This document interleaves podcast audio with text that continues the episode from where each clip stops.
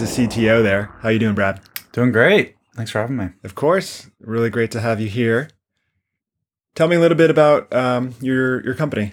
Sure, absolutely. So Mixmax. So we have uh, been around for about three years now, um, and kind of just broad overview. So Mixmax is a uh, communications product, and Mixmax is the one product that your company would use to communicate with the outside world. Hmm. So we think of it as really the future of email and, and all external professional communication.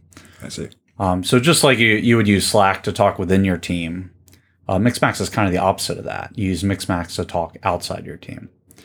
And where this helps is we can help sales and recruiting teams think people that communicate professionally, people that are in email and Salesforce all day, and uh, and we can automate their common workflows. Um, we can integrate with their existing toolchain. Uh, Gmail inbox uh, will release support for Outlook soon.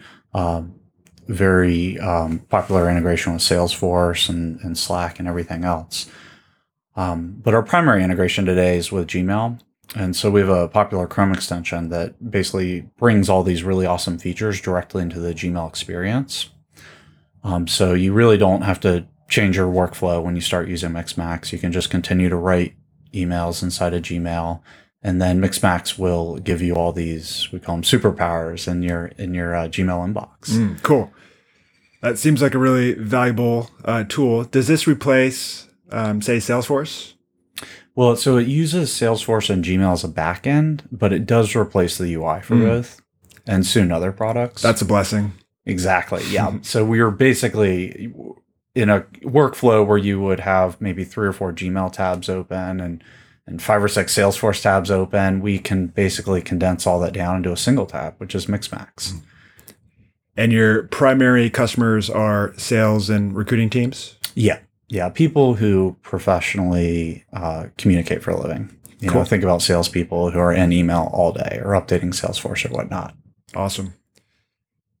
So let's get a little bit into your background. We've known each other for a little bit. We first got introduced to each other back when we were interns at Apple. You were one of the first people I met in California. Yeah, that's right. 2005, right? Yeah, Wow. it's been uh, time flies. It's been a little bit, and that was a really great internship program at Apple. Um, felt like we got to build something that was real, especially you know, very early on in our careers.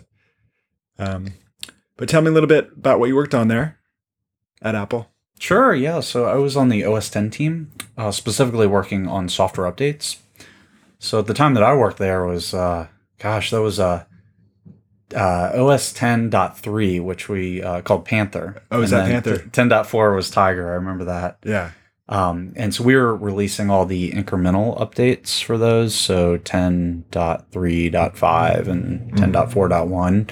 And our team was responsible for building out tooling to make those faster and more stable. Uh, and we also got to qualify all the source code changes that went into all the software updates. So Mhm. it was pretty neat to get broad exposure across the entire company, across the entire stack, Mhm. review a lot of C code, which is always fun. That's my favorite language. Oh, yeah, yeah, I know. used to be, used to be, but yeah, I've done of C. That was one of the things I got into when I was first getting into program Yeah, programming as a as a young as a young kid. Um, Yeah. It's a bit intimidating though as a as a beginner language. So all the uh, kids out there, you guys are you guys are lucky with the uh, more modern languages that we have. I know. Now. Yeah. Even JavaScript today is called the you know assembly code of the browser, Yeah. which is kind of funny. Now they have all these other languages like JSX that compile into it, Yeah. TypeScript and whatnot. Yeah. But um, yeah, gosh, that it feels so long ago. You know, now where we were at Apple, we were still running servers off machines in our own offices, Yeah. using Subversion for source control. Yeah. yeah. Before Git existed, there was Subversion and what was the other one? Uh, CVS. CVS, yeah. Yes. Yeah. Yeah, and we actually had to write a custom subversion hook for source code review Yeah. that would automatically email us like a full diff of all branches Yeah. that were merged into master. Yeah. So uh, it was back in the day. Nice. So where'd you go after Apple? So at Apple, I went to Palm to work on WebOS. So WebOS was a, a somewhat short-lived smartphone. uh, that at the time, back in 2009 when it was released, it was kind of seen as the iPhone killer. It Mhm. was, it was uh, you know, amazingly innovative. The entire operating system, hence the name WebOS, was built out of HTML, CSS, and JavaScript. Mhm. And there's a bunch of people from Apple that that went over, myself included, of course. And really incredible team, incredible product. Unfortunately, it wasn't quite a market success, and Palm got acquired by HP.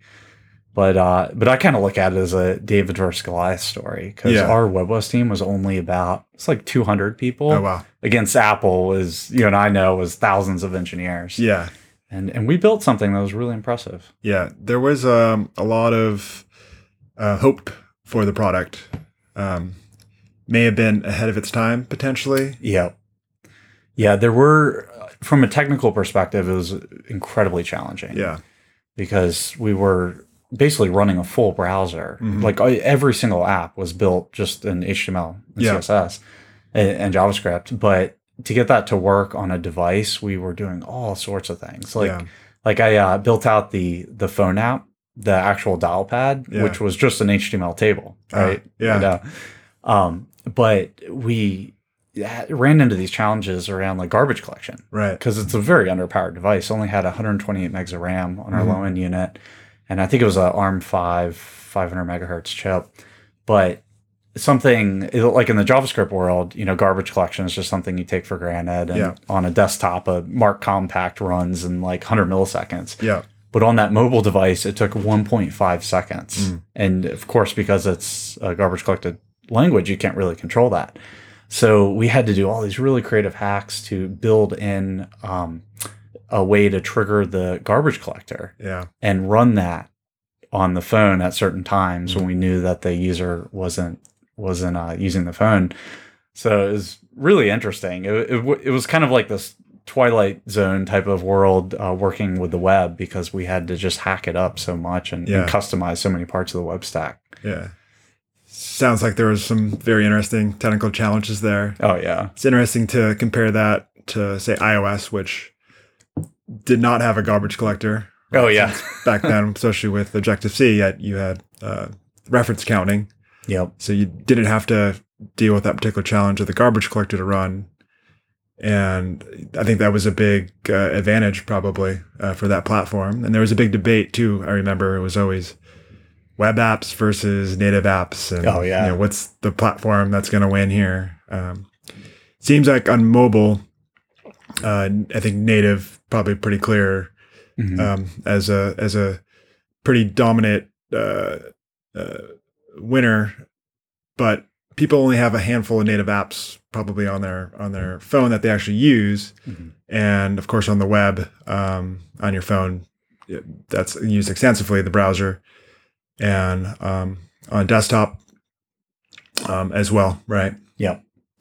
Cool. So you left. Uh, you ended up leaving Palm at some point and joining a startup. Yep. Yep. So after I left Palm, I joined a startup called Inkling. Um, and really, Inkling for me was a way to learn about startups because I always knew that I wanted to start my own company. It was something I always had a passion for. Cool. And so at Inkling, I managed the team there working on the web front end, uh, which ended up growing to, I think it was about 17 people at peak. And uh, we wrote a lot of JavaScript there. And so we built a product called Inkling Habitat that's basically a full screen editor for the web.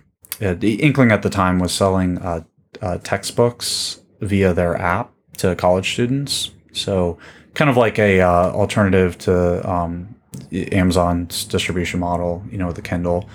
Um, for students who used Inkling, they could buy and download all their textbooks to the app, and they looked really beautiful, really interactive, everything. So we were building the product that um, actually worked upstream to allow the textbook authors and the publishing companies that they worked with to actually author those textbooks.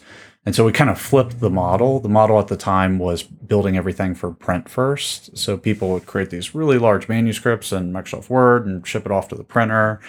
Um, but with Inkling Habitat, they were essentially creating it digital first.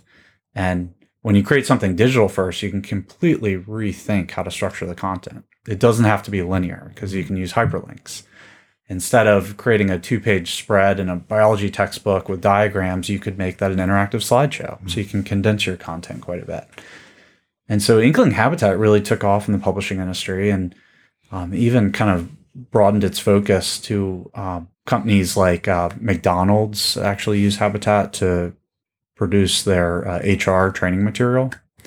So to replace all their uh, paper binders that they would otherwise send out to all their restaurants. Um, and, and it was at Inkling. That's where I met my current two co-founders, Olof and Chanpory. Olof was the product manager on Habitat and Chanpory the lead designer. And we worked really well together.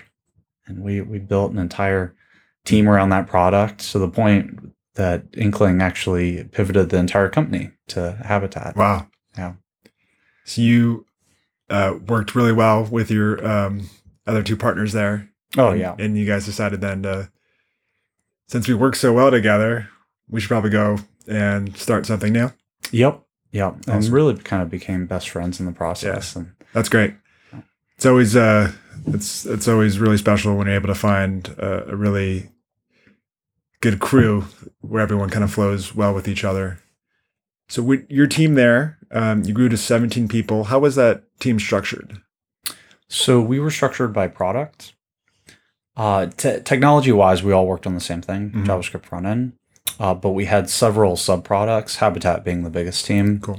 And another one was the, um, we, we called it the reader, but the uh, front end for consuming textbooks, for Mhm. reading textbooks online. Cool. Got a great uh, background there. Um, I know since we're friends that you're also into aviation, which I definitely admire. I, I don't know if I would feel uh, completely confident of flying in a flying an aircraft, uh, although my my grandpa was a pilot, so it's something I've been curious about. I just haven't had uh, all the um, the all the courage to to to actually get out there and try it. Um, I do have another friend who who flies as well, and very impressed by that. Um, how did you get into aviation? Yeah, so my grandfather was actually also a pilot. Yeah, in, in World War II. So it Wow, runs in the family, Huh. and I guess skips a generation. But I it's wonder always, if they work together. Oh yeah, no, yeah, yeah. It's um, it's it's always been a passion. Yeah. I've always loved aviation. Followed it ever since I was a little kid. Cool. And the point came when I was out here for my second internship with Apple back in 2006. And just one day it was said, well, I want to do this. I, I want to take flight lessons out here in California while I'm out here for three months. And searched around online and found this really great flight school called California Airways at Hayward Airport and took an intro flight and was hmm. instantly hooked. So with that intro flight, you're just a passenger. Um, Well, so they actually put you in the captain's seat Okay. in the plane Wow. and they have you take off. They, they have you do everything. really Yep. So for your first flight, for your first flight. Yep. and you really fly the aircraft. Yeah. I- Oh, I mean, they, wow. they don't let you land or do anything dangerous. yeah, But it- they just create this awesome experience Wow, where you're instantly hooked. You know, yeah. So once once you had that taste of it, you were you were in. Yeah. So, have you have you found there to be um, some similarities or commonalities between, say, the aviation aviation world and the engineering world? Yeah. Yeah. So engineers actually do really well as pilots just because everything in aviation, of course, engineering is all procedural. Mhm. Um, and there's actually a ton of analogies. Uh, there's like take for instance accident prevention and analysis. So in aviation, there's such thing called the accident chain. It's basically the idea that aviation is so well engineered now that no accident is caused by a single factor. They're always caused by a chain of contributing factors. So, and if any one of those contributing factors was stopped, then the accident could have been prevented. What would be uh, an example? so like if a pilot um, you know crash lands somewhere it's never just that let's say their engine died it's that the pilot was probably flying too low outside of gliding distance of an airport forgot to check their checklist to lean out the engine which is one cause of an engine stalling out uh, they might have been distracted by a bunch of friends that were in the plane um, but see how it's this chain where if they didn't have friends in the plane, or if they had just checked their checklist, or if they had been flying a little bit higher, any one of those factors could Yeah. have closed that that accident chain and, and prevented it from happening. Yeah. Have you ever had any issues or incidents uh, while on the air? No, no, uh, it's been pretty safe. Yeah. Um, I though I am pretty conservative about it, and that I only fly in clear weather. Yeah. Um, I only fly airports that I've flown before with an instructor or someone Yeah. that's been there before. So it's all been very safe though, very enjoyable. It's your engineering background. Yeah, yeah, Coming exactly. right? nice. Um, cool. But uh, but yeah, and then uh, further that analogy, engineering is very similar. You know, if you build your system correctly, outages are never caused by a single factor. Mhm. So it's kind of a another way that uh, aviation and engineering kind of overlap there. Yeah. So you, so you mentioned this, uh, you know, this this chain of events. Um, when you're trying to debug in aviation, what what does that look like? Is there a process that you go through? So it's always checklists. So Okay. everything in aviation is checklists, and many of which you try to commit to memory. So, uh, like in an engine out scenario, it's ABC: airspeed, best place to land, communicate with air traffic control. These are things that, that all pilots know. Um, when you're boarding a landing, it's five C's: cram, clean, climb, communicate, comply. Cram being put the power in, clean being raise the flaps. Mhm. Um, but yeah, debugging just has to be done instantly because when you're in a plane, you can't pull over to the side of the road and, and check the engine. You, you have to know how everything works. Yeah. And and really, that, that's kind of another interesting analogy between aviation and engineering. It's that aviation teaches you not to treat systems as black boxes. Hmm. Um, you really have to know every part of that aircraft and how it works, Hmm. how the engine works, how the fuel system works, how the electrical system works to be able to debug it just Wow. from your seat in the air. How much time do you invest in this before you're able to, I guess, be fully licensed? So the FAA requirement uh, at the time that I did it was uh, 40 hours in the air was the minimum requirement. Mm-hmm. With a few other things, you have to take a written test and, and get a medical exam. Mm-hmm. Um, and but on average, I think people spend about 70 hours in the air Mm-hmm. with sitting next to a flight instructor, uh, getting trained, and many more hours on the ground. So all in all, I think um, I think I went about twice a week for training, and it took about six months. Yeah. and then And is imagine a big chunk of that is hands on and yeah, in the air. absolutely, yep, Yeah. yep. So So uh, before takeoff with your instructor, you guys are looking at all the components uh, that need to be checked before takeoff, and then as well as uh, after you land. I guess there's probably a set of things to to check as well. yep. There's about two hours on the ground for every hour that you're in the air. Oh, is it really? So there's always the ground lesson ahead of time Yeah. talking about what what you'll do, and that's true for pilots in the real world too. Yeah. you know, especially military pilots. Everything is planned. Every every minute of that flight is planned out. Yeah. There's a lengthy pre-flight to make sure the aircraft's in good working condition. Yeah. Uh, you know, run up is your the test of all your systems before you even take off. So there's also um, part of this is also communication. Of course, you're Yep. um, you're in the air, and you eventually need to make it to land, and you, you need to find an airport if things are going well. Hopefully, you can uh, get to an airport, right? Um, how do you um, uh, how do you uh, sort out landing when you're when you're a pilot? And is there a certain protocol for communication? And I'm, I'm assuming there's a whole world of communication uh, Yep. that, that goes along with this. Yep, and this is another area engineers do better because it's really just like the headers of a IP packet. In aviation, it's who they are, who you are, where you are, and what you want. Um, and so if you just follow that protocol in the air, um, the who you are is usually your uh, call sign, Mhm. or the tail number of your aircraft. And as long as you follow that, you can uh, talk to any tower and uh, get clearance for any airspace, clearance to land. Um, but uh, it's it's also imperative that communication in the air is concise as possible. Mm-hmm. And this this is an area I think uh, engineers are pretty naturally good at. I concise, like- short communication. I like that. So you're not trying to have a conversation in the air. Exactly. Yep. Hey, how's your day? Yep. It's all directives. Yeah. It's all IP packets. You know, yeah. flowing through the air.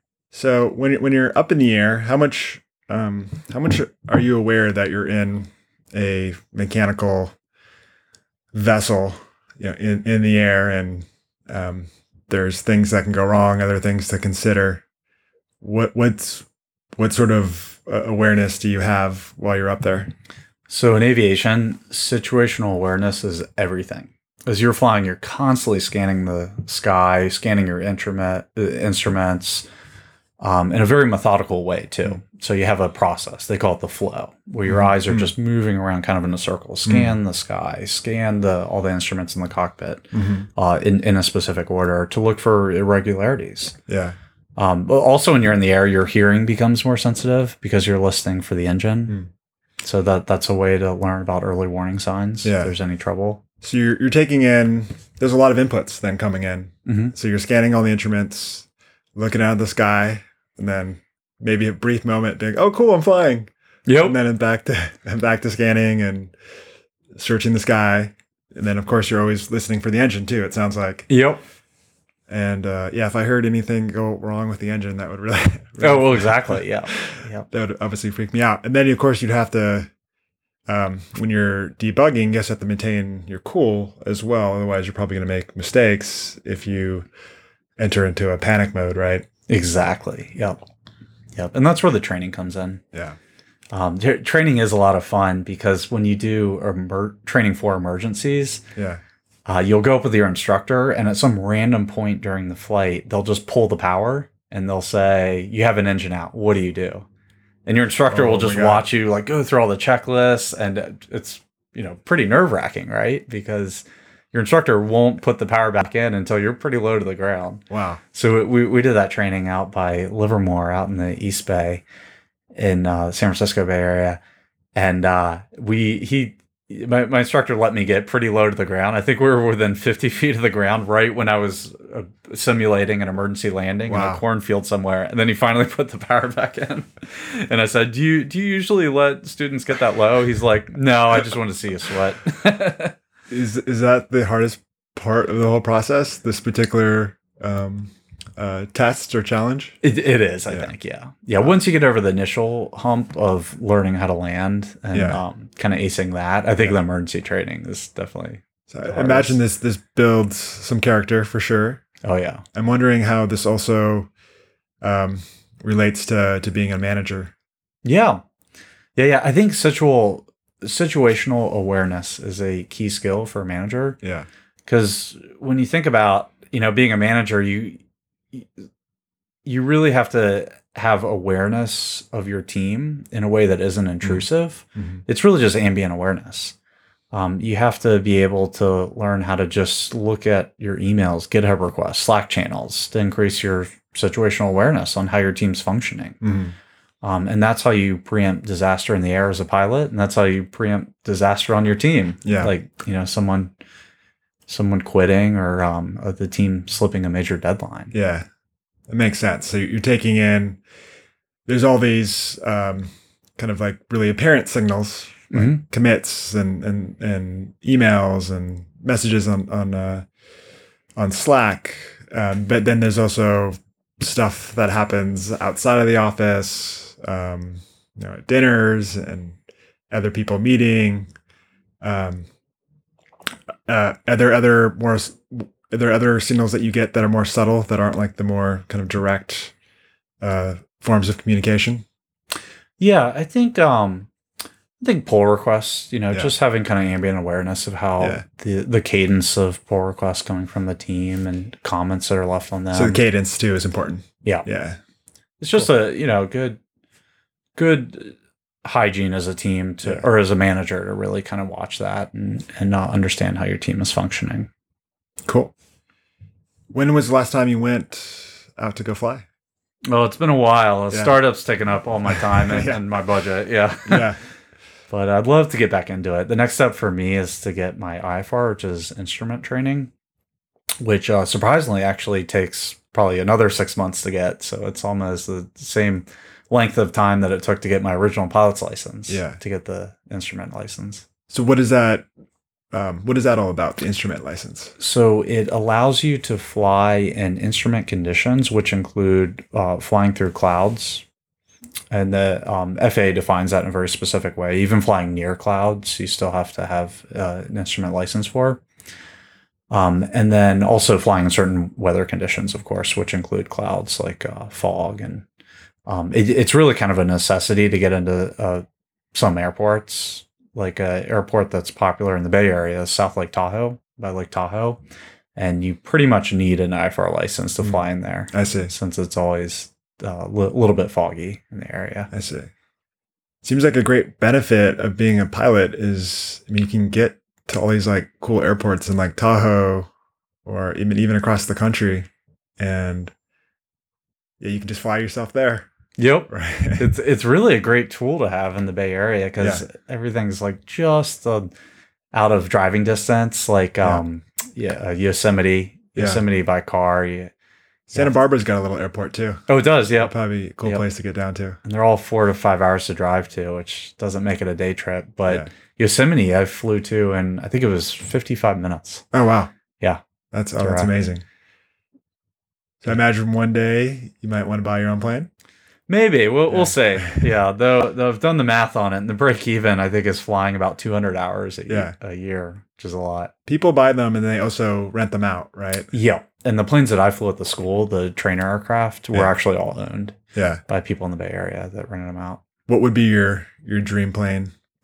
Oh gosh, probably a uh probably a Mooney. Mooney? So Mooney is it's kind of like the Porsche of single engine planes. It's 200 horsepower, goes 200 miles per hour, which is pretty fast for Yeah. a single engine plane. Uh, low wing, can pull a few G's in that. It's pretty cool. wow. Yeah, tiny little plane. Sounds fun. Well, hopefully I'll get a chance to, to fly with you. I As- know, As a to take you passenger, of course. Yeah. All right, we're going to take a quick break. And after that, we'll get into some engineering leadership topics. And we're back. All right, so now it's time to get into some engineering leadership.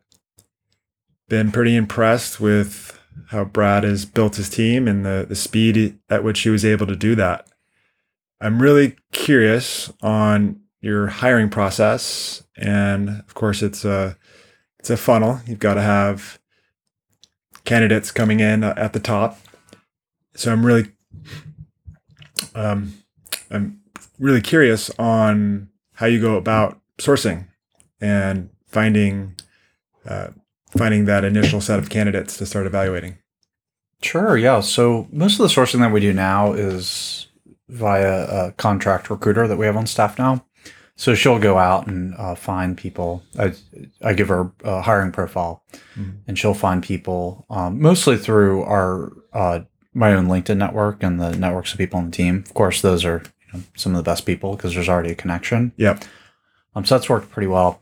We also do pretty well in inbound. That is, people applying directly to us through our careers page. And p- part of that is just being a, an awesome product that straddles consumer and SaaS. Because we have a lot of users out there that just use Mixmax on their personal Gmail account. Maybe they don't even use Salesforce. They're not a salesperson. They're not a recruiter, kind of our bread and butter. Uh, and the demographic that we target the most, but they just really enjoy Mixmax for mm-hmm. scheduling emails later, setting up automation. And our product is especially appealing to engineers out there because we have a ton of automation and a really rich API. So engineers that are looking around to hack their own Gmail t- tend to land on our product and be impressed by it and, and email in. And that starts a conversation. Do inbound requests, do those typically come to you or do they go to your recruiter? Uh, so they go to me. So I handle all those, and the entire team actually sees every application. And and I try to outsource that to others on the team Yeah. to hire for specific roles and screen candidates. What what tool are you using to to manage all your inbound candidates? So Mixmax, of course. Yep. So all the inbound candidates, when they apply through the form on our website, that comes through via an email. And then once it's in Gmail, of course, then it's in the domain of Mixmax, and then we can set reminders on it. Uh, we can set up um, various automation workflows in Mixmax to send some candidates to Slack. So we have a Slack channel where Mixmax will actually post notifications for applications, and then people can comment on it, and we can have a discussion around it. Um, it's been a great way to to use the product and really kind of grease the wheels when it comes to handling all the inbound. Yeah, that's awesome. I really looking forward to trying this out uh, for myself, ac- actually. Mhm. And how much of your time uh, do you spend on recruiting? If you had to think about your your, if you have hundred percent of time as a engineering manager, how much of that hundred percent are you are you dedicating towards um, hiring responsibilities? Probably at least 25%. So I think the rule of thumb for a founder is it should be 50%, right? and it only goes up as Yeah. the company gets bigger, which is kind of counterintuitive. But it recruiting is everything. It's the lifeblood of the company. Yeah. So I'm always keeping an eye out for recruits, even on GitHub. So Mixmax, uh, we participate heavily in open source projects and have many of our own. I actually wrote a blog post about this, about how our culture is to open source everything by default. Um, and we've done that and contributed a, quite a bit to the NPM community. Um, but it also kind of works great as a, uh, a honeypot for great talent hmm um, who find out who start using the projects and commit pull requests or file file issues against our our projects and so I'll of course uh, go through those and and um, you know see if there's anyone who's really awesome there and worth reaching out to. So you, have, you you made some hires. uh, I have, yeah. through GitHub. Cool. Yeah, yeah, it's I, I, actually kind of a funny story because uh, one of the modules that we use was written by a student at Worcester Polytech, uh, and I only learned this later. But he he made a, um, a breaking change to his module that actually uh, accidentally uh, indirectly broke our product and took it down. Oops. And his his change was to make checking for valid email address stricter. Um, they ended up blocking us from sending emails to certain types of email addresses. So I wrote this really angry GitHub issue and said, "Oh, why did you make this change? You know, it completely brought us down and everything." And he gave a really thoughtful response about why the change was made. It was per the RFC spec on emails, and he was absolutely right. You know, I, I, I was wrong to criticize. And I thought, oh wow, this is a really smart, thoughtful engineer. You know, I'll, I'll ask him what he's doing for his next internship. And one thing led to another, and he interned with us, and then uh, ended up joining full time. Awesome. So yeah, but it is funny how those things happen. So you've also, um, uh, I know from our previous uh, conversation that you also um, attend hackathons. we do, yeah. And this kind of all happened accidentally Yeah. because, to be honest, I didn't really know about hackathons Yeah. because they weren't happening when you and I were in When school. we were coming up, hackathons, I don't remember being a thing until maybe like five or six years later. and it's But, huge. Yeah, it's huge. And Yeah. there's now an international organization called Major League Hacking (MLH) Huh. that organizes all these. Sounds and- competitive. I, I know, yeah, exactly.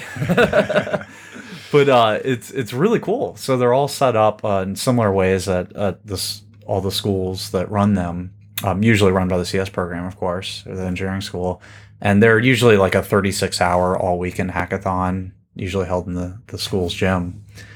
But um, what was kind of the accident was that a lot of those hackathons that were organized by students those students found Mixmax and started using Mixmax to organize their events. So they used Mixmax for all their email outreach to find sponsors for the hackathons. And so uh, when it came time to pay for the product, they started emailing us saying like, "Hey, we're a poor student organization. Can you give us a free account?" And we said, "Oh, certainly, yeah. Oh, by the way, like, can we sponsor your hackathon? That, that's really awesome." So we ended up uh, trading free Mixmax accounts with them for a free hackathon sponsorship and ended up sponsoring a ton of hackathons uh, Purdue, Illinois, Michigan, Princeton, Stanford, Berkeley, Virginia Tech, and um, even flew out to some of them. So I flew out to the Purdue hackathon earlier this year.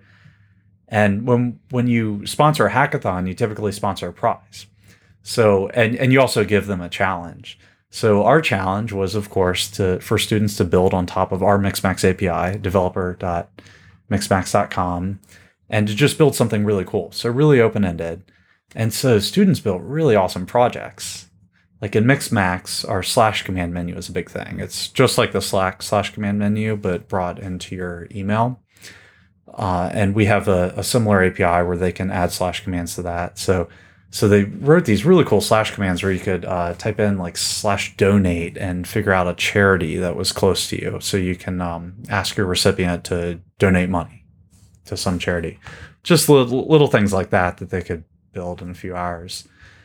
Um, and then companies also offer prizes, and uh, and most companies give out Amazon gift certificates or like a Microsoft probably gives out an Xbox or something. And so since we're a pretty non-traditional company, we we thought ah let's let's give out something cool. So we thought about well what would be like a really cool prize that you would want as a student, but that you wouldn't necessarily buy for yourself Yeah. because you're on a li- limited budget and whatnot. Um, so we thought, what about Lego kits? Like Lego kits are awesome. Legos are awesome. yeah, and and Lego has really high end kits too. Like they have the Millennium Falcon and Yeah. like the Simpsons house. So we ended up just buying like the four most expensive Lego kits, like these really awesome, like huge Yeah. boxes, two thousand pieces, and offering those as our hackathon prize. That's great. And those took off. Everyone loved those. They also have Legos now that are programmable, right? Oh yeah, like Mindstorms. yeah, Mindstorms. Uh, Yep. Those are all. Do a hackathon probably just Uh, yeah. that, right? That's cool. So, so I flew out to Purdue and uh, gave away the Lego kits as a prize. Yeah. And um, and the ha- hackathon truly is like 36 hours straight. Yeah. starts Friday evening, Were runs you, till uh, Sunday were you morning. up for So- uh, many hours? I am proud to say that of all the companies that attended, I was the only company, the only company sponsor to actually stay pull an all nighter with the students. Wow. And I stayed the first night all night until 8:30 a.m. Saturday. That's that's impressive. I don't know if I could still do that. Yeah. I could probably do it if I had uh, enough uh, sugar or something. Yeah, well, yeah. So the students uh, got me at 2 a.m. and we all did espresso shots. And then just coded. Like I, Wow. I was teaching them all these uh, tips and tricks in Node, yeah. and So uh, you, you were the only sponsor that was that cool to be there. Yep. Until eight thirty in the morning. yep, and that was Yeah. it was so much fun. That and, builds up a lot of credibility, I'm sure, with the uh, with the students. Yep, and had a line at my desk, just um, coaching people and debugging with Yeah. them, and um, teaching them, uh, you know, web, web stuff and Node. But it was just it was so much fun. Yeah. And for me too, it's been so long since I've actually coded 24 hours straight. Like that's that's a lot of fun. Yeah. I mean, probably since college. yeah. Probably since Apple, actually. yeah. I remember I remember those days. Yep. So, uh, and hackathons are really a great filter, even beyond career fairs, because it's a self-selecting group of students. Like, think about that. Only the most dedicated engineers are willing to spend 36 hours straight Yeah. in a gym, you know, coding. Yeah. Eating pizza. yeah, And eating pizza and Pringles. espresso shots, drinking espresso shots. Yep. At two two thirty. So it was just Uh, an awesome group of students, and it was great to you know talk about JavaScript APIs at Yeah. 4 a.m. in the morning. Yeah. It's probably not the most uh, sustainable thing to be doing consistently, though. Oh, of course, yeah. and some students do that; they travel around. Yeah. now that they have this parent organization MLH Yeah. to have a whole schedule where there's a hackathon at a school every weekend somewhere in the country. Yeah. But uh, we'll we'll be attending more of those. I I just personally really enjoy it, and we get access to the best students that way. Cool. So, um, I, I know you have an internship program. Mhm.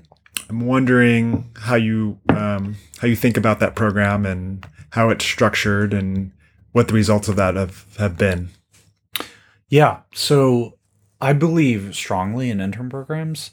And a, a part of that is paying it forward because I started, well, you and I started, yeah, uh, back when I was interning at Apple. Um, we've had great success with our intern program. And I'm actually proud to say at Mixmax, we have a 100% return rate for interns who we've given return offers to. That's so it's four out of four. So that's pretty good. So I, I think that's a testament to one of our biggest selling points is that we don't really have an intern program per se. We just pull students in from from school. We don't put them on intern projects. We just pull them into the fold. They're peers to other full time engineers on the team, and uh, and they work and release code Mhm. push to production like everyone else. Um, so we do throw them in the deep end, but I think it's a, a great experience for us both. Yeah. For us, we get um, it- we get people writing full features. Of course, we don't- we don't have to make up intern projects, um, and for them, they really get to learn how to be an engineer. Was that a pretty easy decision to make? Did you consider um, at some point, like, hey, maybe there should be separate side projects, or versus uh, just drop them into the the main code base and actually let them like ship, you know, real uh, real features and operate as a as a real kind of full time engineer? Was that a a hard decision that you had to make, or was it pretty clear and obvious? I did. I think it was obvious that we always wanted them to work on big production features like everyone else. I think what is tricky about that is you we really have to find uh, the best of the best out there to be able to do that. So I think like other intern programs where uh, they can bring in interns with little to no experience, even in programming, and just teach them for three months. We really have to look for people who are uniquely awesome and uniquely experienced in our stack. Mm-hmm. Um, so that has been a little bit of a trade off because it has uh, limited our pool of, Yeah. of possible intern applicants. So you're not necessarily looking to train someone who's fairly new to, to programming through the internship program. It's for someone that's already got several years of experience um, in programming, Yeah. in, in college, building real things, already Yeah. under their belt. Yeah, yeah. So, and we give them a coding test to Yeah. see where their experience is. Yeah. Are they paired with someone else on the team in terms of mentorship and helping them onboard onto the code base? And Uh, we do. Uh, we typically don't do pair programming though, so they are kind of uh, at least uh, after the the first week or so when they're Mhm. just getting their uh, feet on the ground, so to speak. Mhm. But um, no, I mean they've been pretty autonomous, and yeah, and um, it's really just we happen to find really awesome people, you know, Yeah. who are up to the task. Yeah. So what's uh what's the interviewing process look like? You mentioned there was a test. Mhm. Is that the very first start of the process with the test, or um, maybe kind of just walk me through what it looks like from initial contact with the uh, potential um, uh, candidate till you know the uh, the you know the interviews and the eventual hiring. So it does all start with a test. Yeah. So that's done with our lead engineer, and that's a pair coding test that usually takes uh, anywhere from thirty minutes to an hour. Mhm. Um, and then after that, we'll have them do a second screen with another engineer on the team. The intern interview is pretty much the same interview for full time new grads. For senior engineers, we have a slightly modified Mm. interview track, but uh, it's it's all the same, and it's the same bar really Mhm. because we're hiring people, you know, knowing that we want to convert them to full time. Yeah. So- In what ways is your intern interview different than a senior candidate interview? So senior candidate is more experience based, where the intern interview is more just about potential. Can they solve a problem? For senior interviews, uh, senior candidates, I'll actually demonstrate a, a Mixmax feature to them, usually over Google Hangout, and just ask them how they would build that same feature. Um, and I'll usually pick a feature that we've built in trivial amount of time, usually like a few days, so a smaller feature. But what I want to hear from them is how they would architect it. Like, would they build a microservice for that specific feature? Of course, depending on the feature. Mm. Um, what would they choose for the UI? And for me, it just reveals, you know, has this person built something from scratch and shipped it? Um, and that's been a very, very effective filter. And then that's the first step. And after that, we'll do some pair coding. I'll sit down and pair code with them. We'll build a very trivial feature together. Um, and things that I look for there are just, you know, can this person take a list of high level requirements for me and ask the right follow up questions to make sure that the spec is specific enough for for them to to uh, actually implement on their own. And also, does this person have creativity? Mm-hmm. The spec that I give them is purposely ambiguous, Mm, uh, but I look for people that can kind of fill in the holes and right. Make their own decisions around what something should look and behave like. That makes sense. So you don't just want to hand down a spec to someone. You really want them to to take it and run with it Yep. and add their own input to it, ask the right questions around it. Yep. Cool. So why when when someone is considering joining a, a company and they're coming out of school, why should they join a startup versus a bigger organization, a bigger company, you know, the Facebooks or the, the Twitters or the the Googles and the Apples. speed of learning, personal development, 100%. I mean, at a startup, I, I just think and how I developed as an engineer and personally in my time at Apple, my four years end to end. And at a startup, I mean, gosh, those four years at Apple could be compressed into four months at a startup. And really, your speed of learning anywhere in any job is your speed of shipping. It's how often do you ship? Because through every ship cycle from dream to deployment, you learn something new. And at a big company, ship cycles are always months. At Apple, was a year, I guess, for major operating system releases. Um, at a startup, you you go through that cycle every day. And of course, admittedly, it's a it's a smaller cycle because what you're shipping is, is smaller than what a big company would ship in, in a yearly ship cycle. But you want to optimize yourself to get through that shipping cycle as fast as possible because you're learning something.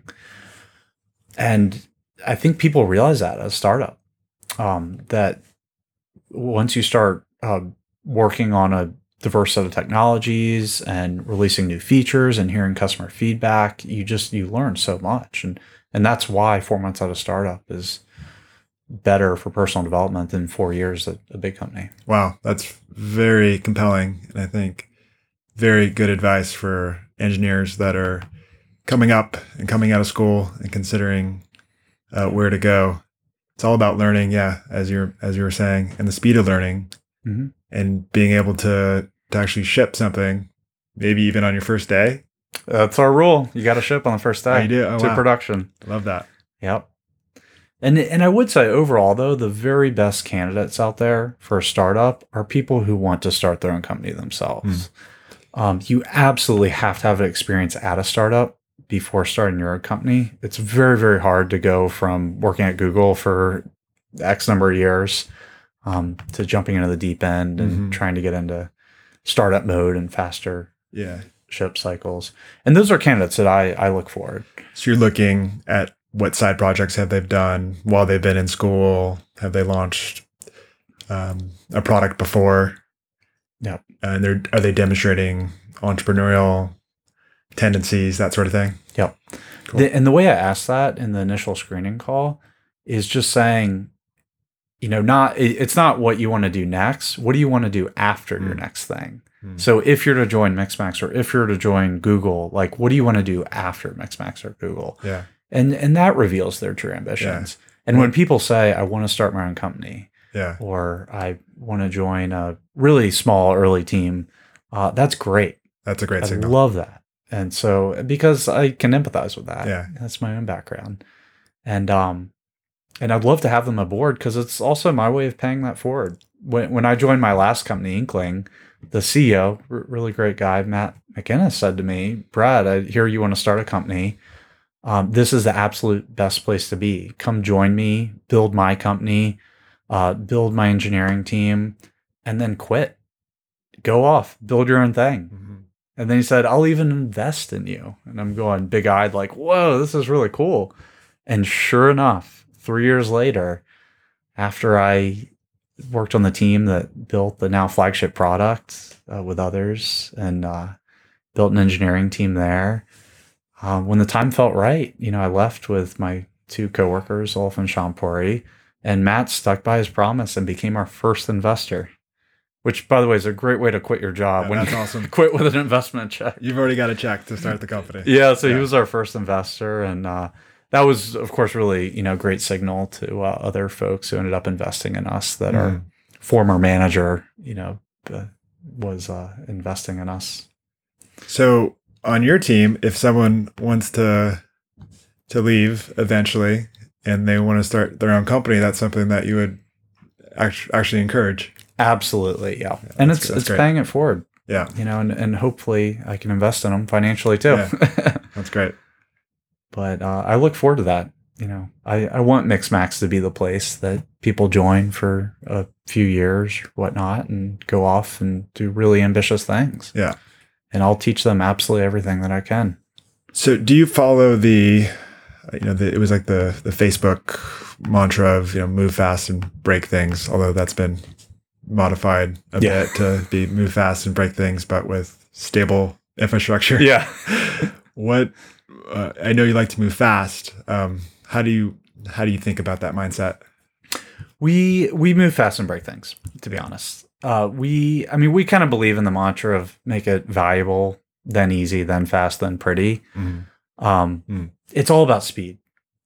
It, we tend to ship things when they're ninety five percent done. Ninety percent done is not polished enough. Hundred percent is just wasted effort. Um, but we really we we try to ship things quickly. Um, now, in terms of breaking things, it it does happen. I think we're there. There's that natural trade off of time versus features versus quality. The Yeah. joke is pick two Yeah. uh, more features, more quality, less time. Um, so right now we're probably shipping uh, uh, too many features and too little time with a trade off of quality. But but that's something that's that's easily adjusted for. Um, but in startups, speed is absolutely everything. Yeah. Are you aggressive about killing features that aren't working? Because it sounds like you're trying a lot of things, and Mhm. um, some things you know, may be valuable or may, may not be valuable enough. Um, are you proactive about killing and removing things as well? Oh yeah, absolutely. Yeah. Um, I think we as a team are very um, experimental Mm-hmm. putting features out there. Um, and yeah, that's a natural consequence of of taking risks as Yeah. we should, because it's not everything makes it. So you also, uh, as you're as you're building, have to account for things like technical debt? How do you prioritize building new features versus um, going back and refactoring and cleaning things up and paying down debt? So one thing I don't do is actually have tech debt cycles that are rigid and done. Some teams do them every like two or three weeks or every other sprint or something. Uh, we just I encourage everyone on the team just to work on tech debt roughly twenty percent of their time. Mm-hmm. um, and really leave it up to the team to make the best decisions around Yeah. that. But we do have a roadmap of tech debt that we call our engineering projects roadmap that includes bigger projects like changing um, the technology that runs all our distributed queues throughout the product. Um, and people just chip away at that in between product features. Cool. So your uh, team, um, when in how big is your team, So my team is seven full time engineers. and what does the composition of the team look like in terms of skill sets? So we are um, really all full stack engineers. Um, some people do certainly lean front end and some lean back end, Mhm. um, but really everyone on the team can work on everything. Um, part of the reason we're able to do that is because we don't have a DevOps function because we host everything on a platform as a service. Mhm. Even our database is Mhm. hosted with MongoDB. Mhm. Elasticsearch is hosted with Elastic Cloud. Our application is run on Elastic Beanstalk, which is AWS's platform as a service offering. It's almost like Heroku. It's Mhm. just one line deployment is their their uh, tagline. So any engineer really can work on on um, any code base. It's all JavaScript too, Yeah. so that's helped out a lot. In that there isn't the language barrier if they want to contribute to another area of code. Um, but I, I think that uh, when hiring though, it's important that that we balance out back end versus front end. Mhm. And I, I usually don't use the terms back end and front end. I think of it more as engineers that have a preference to Mhm. build for the single user Mhm. experience. And it's pretty easy to tell if they're that way. And I personally am kind of lean that way a little bit more Mhm. towards UXs. And then there's the engineers that build for multiple users, engineers that think about building something for scale. And both are absolutely equally valuable. Mm. And I found there's kind of been a, a 50-50 split in engineers that I Hmm. talk to. It's just does an engineer lean this one way or lean the other way? Yeah. That's a really interesting way to, to think about it. I hadn't thought about it that way before. Yeah. Single user experience versus building for multiple users. Yeah. And and that's that's kind of our Apple training, right? Yeah. You know, as, as you said, it's all about the user experience, not the code behind the user experience. Yeah. So once someone has joined the company and you know they're they're shipping and um, uh, going through the the uh, experience of uh, being a team member. Um, how do you um, continue to support them um, as they're kind of growing uh, while working for you? Uh, so we have uh, one one thing that's worked out pretty well. That's along lines of kind of an ongoing training. Is every week, every Thursday, we have a meeting called Engineering Co-working, and it's kind of an informal meeting where the engineering team all sits in a room together. We bring in a few remote uh, folks on the team or on the um, the video conference, and we all share what we learned that week whether it's something that we found on Hacker News or it's an interesting new code pattern or it's a new product that got released. Mhm. And that's been really great just to share knowledge among Yeah. the team. And I personally have learned a lot just from that. you know, en- engineers on my team that that are uh, teaching me every day. Yeah. Um, so I think that's been great to kind of grow engineers and and, it, and also kind of uh, mixing up the arrangement of the team in terms of which engineers work together on certain features. Yeah. Uh, if we can keep that rotation going, then that's oh, you mix that up. we yes we we like try that. to. And Oh. versus if you find a uh, a pair that works well together or you know, bigger than that bigger than uh, two um, you like to uh, break it up though at a certain point so that you're getting more uh, collaboration with different people occurring Yeah. um, you found that to be more valuable than kind of keeping if, if you find something that's working really well in, in one sense it might make sense to like keep that going Mm. but there's also some benefits in breaking that up as well It's it's a trade off. Yeah. it's the the value is trying new things, um, introducing new ideas. Um, but there's certainly an efficiency trade off Mhm. because yeah, you don't.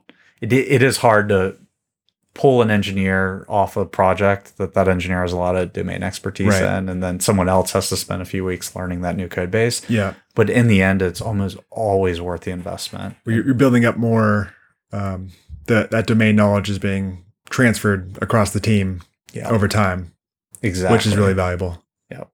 cool um, i know you've written about this concept called the stay interview which is something um, i'm not familiar with have you maybe you can tell us about that and um, you know what is it and why is it valuable So the stay interview is something that I, I read about the concept a long time ago and started doing with my team at Inkling and have done occasionally at Mixmax. So the idea behind a stay interview is to preempt the employee leaving. So the stay interview is the complement to the exit interview. So the exit interview, as we all know, is held on an employee's last day, Yeah. usually with the manager, and it's it's the no holds barred forum where the employee gives honest feedback because it's their last day. Um, what did work, what what didn't work, what was really got on their nerves the fast past few months leading up to their departure. But the obvious problem with it is it's too late. employee's already out the door. Yeah. You, you can't save it at that point. it's all good stuff to know before the exit interview Uh, Yeah, yeah, exactly. So the stay interview is to preempt that. And the reason it's called the stay interview is because it's the same format as the exit interview. It's honest, straightforward feedback, but it's done while the employee's still at, at your company. And so the questions are structured the same way, just very high level, uh, very open ended, and intended to surface the employee's motivations for staying at your company or potentially leaving. And the key question in the stay interview is what might might entice you away from us, right? Like everyone at any job thinks about this, right? Mhm. like what if I got an offer from X or if I got VC funding for my own thing, whatever it may be, there's always a reason someone will leave their job. And it's it's admittedly definitely an uncomfortable question to ask your employee. Um, but it's it's the most important one because you have to understand that where their motivations are, what might lure them away, and and um, you know, try to preempt that, try to make things better, try to um, or or maybe come up with a plan, right? As I mentioned earlier, if if what will lure them away is just timing on doing their own startup, then Mhm. then have an honest conversation with them about that. Yeah. When, when do you want to do this? How can I help? Yeah, totally. And how can you help me by transitioning your work, you know, in the coming months? Love that. So let's talk now a little bit about how things get built at uh, Mixmax. What's how is a new feature idea um, curated? You know, how do they where do they typically come from, and how do they end up being put into production? Sure. So we don't have PMs at Mixmax. Do not have product managers. Really, we just provide the team with the vision, general direction, and the team brings the ideas in the road Mhm. roadmap. Uh, even as three founders, like when we meet to talk, we don't talk about roadmap. We try to Mm. make we, we make that a rule. Hmm. We only talk about roadmap and features in the presence of the entire team because it's the team generating the the ideas. It's very bottom up in that sense. Absolutely, yeah. And you we kind of have to structure things for that. So one thing we do is have pretty much unlimited transparency across the company. So all support emails that come into Mixmax go to everyone on the team. So we have a Google group set up for that.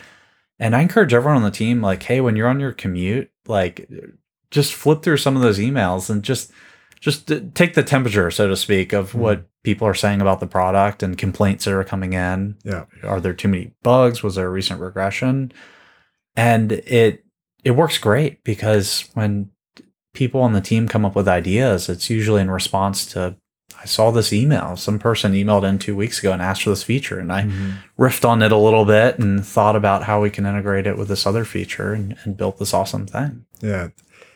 I like that a lot. I'm now remembering back to my days at Posterous, and one of the, the great things that um, Sachin, I believe, put in place there was for every dev to spend at least a day, a whole day, just answering support emails. And we would rotate through the whole dev team. But it really gave you a sense of like like you mentioned, the temperature, but you know, where are the main pain points, what what things are are falling over, probably a hint to some of the, the technical debt or the uh, the strengthening of certain um, systems that would need to take place. And it was uh, a yeah, really great way to put us in touch um, or uh, put us in touch with our with our customers. So I think that's a really great um, way to do it. And you, you don't you don't have to go that full bore where you're answering customer support emails. Um, but yeah, at least being able to check in and see it and see the stream is, is super valuable. yeah i mean it's the one key to being a successful engineer at a startup or really any size company is to have product empathy And as an engineering leader, it's very, very important to always speak in customer outcomes and avoid focusing the team on specific technologies because technologies are really only a means to the end, Mhm. right? Not not an end itself. Um, so yeah, Cool. So going back to how you uh, create your roadmap, um, sounds like a lot of it is actually coming from the engineering team. Mm-hmm. it's a, about a third, and and I believe that if done right, any company's roadmap should be sourced a third from engineering, a Mhm. third from design, and a third from product sales, marketing, and, and that whole function. And we, we kind of have that balance at Mixmax now. Um, and we, and, and it's really through these mechanisms of transparency, engineers seeing customer feedback, and and we do have a bias to, as I mentioned earlier, hiring engineers that that already have customer empathy and are very product focused. Um, but yeah, about a third of all features, I'd say, were engineering sourced. It's a that seems like a really reasonable balance to try to to strike, and I'm sure the sales folks appreciate being able to have their input really drive at least a, a third of the product. Oh, absolutely. Yep. Yeah. And um, one way we structure that is to have a weekly demo day, Hmm. which is a meeting where everyone in the company shows off what they've been working on, Mm-hmm. whether it's a, a known roadmap feature or just an experiment or prototype that they've been playing with. And even our designer prototypes, uh, you know, working features, usually with the help of an engineer. And um, and we try to make the demo day more of a conversation rather than like a presentation or or like show and tell. Um, because we follow up with action items, we talk Mm. about how we can kind of riff on this feature and, and um, merge it with others and, Mhm. and really kind of refine it. And if all goes well, then collectively as a team, we'll greenlight the project and ask the engineer to spend their next few weeks on shipping it and Yeah. polishing it. So someone could, in, in some spare capacity, or if you have something that you guys have talked about, but it's fairly abstract at that moment, um, if you can get some sort of prototype to to kind of demonstrate the the feature in some more real sense, um, you guys can actually make a decision at that point uh, to to greenlight it and make it into a thing to dedicate more time and more resources resources into. Yep. Cool. When do you typically uh, do demo day? We do it every Thursday, right immediately prior to engineering co-working, What time is that? uh, 2 p.m. 2 p.m. Awesome. All right. So, any other topics you want to to to drop into? We've talked a little bit about um, uh, product mantra, speed of execution. Mm-hmm. Cool. I think we got a lot of great stuff there. Brad, thank you for for being here. Appreciate your time. Sound like a really great leader to to work for. For uh, the listeners out there, if uh, they want to get in contact with you, maybe let us know a little bit about what you're hiring for and how they can reach out to you. Sure, absolutely. So we're hiring across the board, across all engineering roles. We're we just say that we're hiring full stack engineers, um, but really we'll you know hire anyone that's just a, a really great engineer and can learn really quickly. We don't hire for a specific language or framework because those, as, as we all know in the engineering community, those change all the time. Um, we're also hiring up uh, sales roles, marketing, um, recruiter, just, just about every single role at a startup right now. Yeah, awesome. Things are moving fast. Great product. I would work for Brad. You for being here. Appreciate it. Thank you for having me.